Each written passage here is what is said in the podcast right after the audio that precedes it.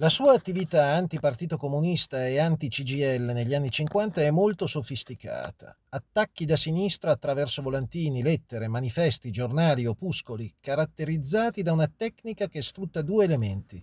Un linguaggio paracomunista con una collocazione da sinistra, nel senso che Cavallo parla a nome della classe operaia, anzi egli è di volta in volta, il lavoratore, l'immigrato, il sindacalista, il compagno, e l'attacco diretto e personale a dirigenti di partito e sindacalisti, la diffamazione e la calunnia.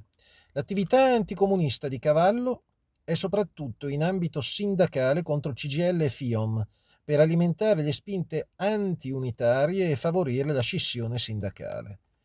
Cavallo possedeva tre uffici a Milano, Torino e Roma, una biblioteca di oltre 8.000 volumi, una tipografia a Torino,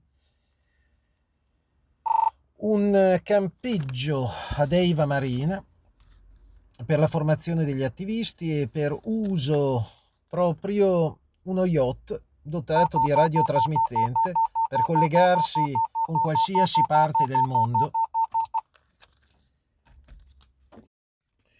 E per anni ha avuto frequenti incontri a Roma con eh, Imre Howard, agente CIA sotto copertura diplomatica.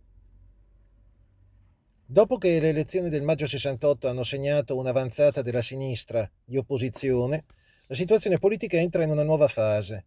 Se ne fa interprete il leader della sinistra DC Aldo Moro. Il 21 febbraio del 69 alla direzione DC sostiene la necessità di avviare una strategia di, avvicina- di avvicinamento al PC.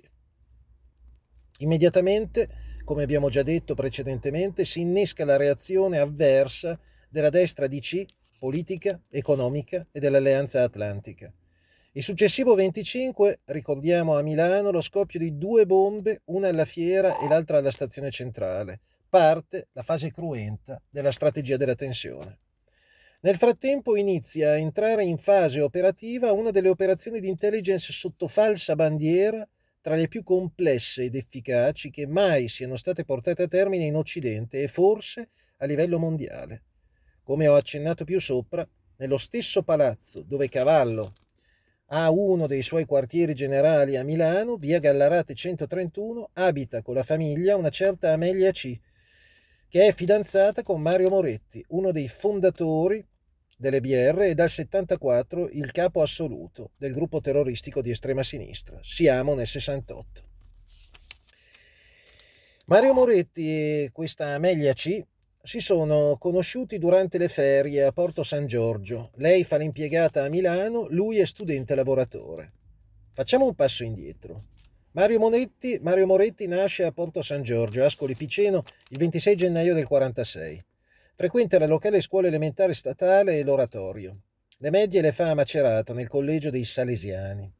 A ottobre 61 comincia a frequentare il Convitto Montanini, istituto tecnico di Fermo, che all'epoca ha una forte caratterizzazione religiosa, conservatrice. Il padre è mediatore di nel, com- nel commercio di bestiame la madre è maestra di musica. Ha due sorelle e un fratello. Il 31 marzo del 62 muore prematuramente il padre. Moretti, al Montani, rischia di essere cacciato per cattiva condotta a quasi 18 anni. Tanto che lo zio materno, Romagnoli, è costretto a scrivere alla direzione del collegio una lettera di intercessione in cui menziona una cognata della madre di Moretti che si è accollata alla retta del collegio stesso. In realtà la zia, sorella del padre di Moretti, ed un altro zio lavoravano l'una come portinaia e l'altro come amministratore degli uffici milanesi dei casati stampa. È l'amministrazione milanese dei casati stampa che paga la retta del collegio per Moretti da 61 al 66. La signora generosa di cui anni dopo parlerà Moretti è la famosa Anna Fallarino Casati Stampa.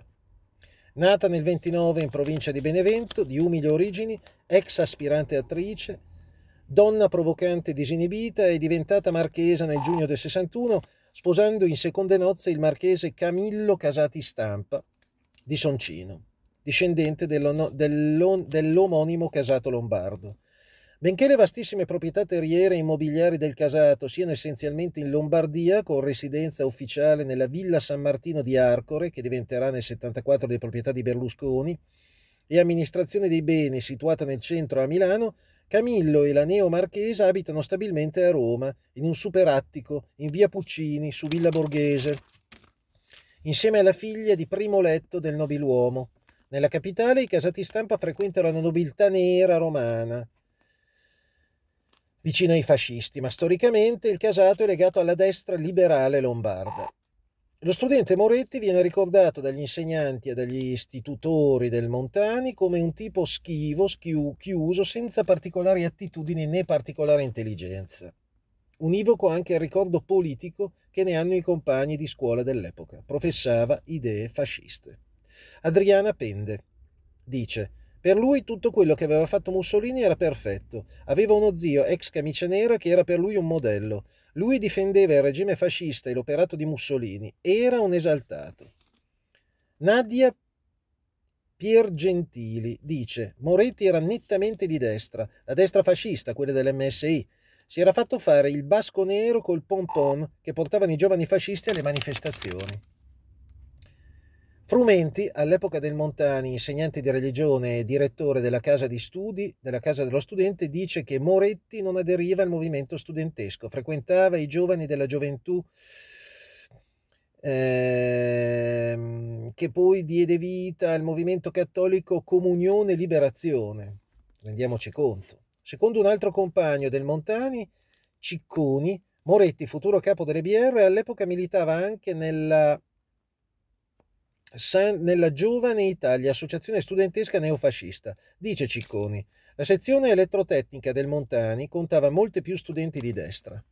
A luglio 66 Moretti si diploma perito industriale con specializzazione in telecomunicazioni. Ottiene l'esonero dal servizio militare in quanto orfano di padre. Dopo l'estate si trasferisce a Milano dagli zii che abitano nel palazzo Soncino dei Casati Stampa. Quando Moretti arriva a Milano, è vicinissimo ai neofascisti, è cattolico, anticomunista, del tutto estraneo alla classe operaia ed è legato ai casati stampa nel ruolo di beneficiario di privilegi. Il 27 settembre Moretti compila la richiesta di assunzione alla SIT Siemens, raccomandato dalla marchesa Anna Casati Stampa di Soncino. Il 16 gennaio viene assunto come collaudatore di apparecchiature ad alta frequenza, collaudo ponti radio. Moretti decide di proseguire gli studi e sceglie l'Università del Sacro Cuore di Milano.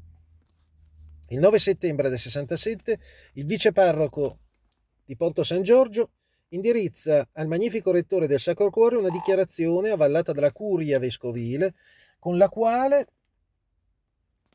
certifica che il giovane Moretti professa sane idee religiose e politiche di tipo conservatore ma di nuovo sono i casati stampa a spianargli la strada della cattolica.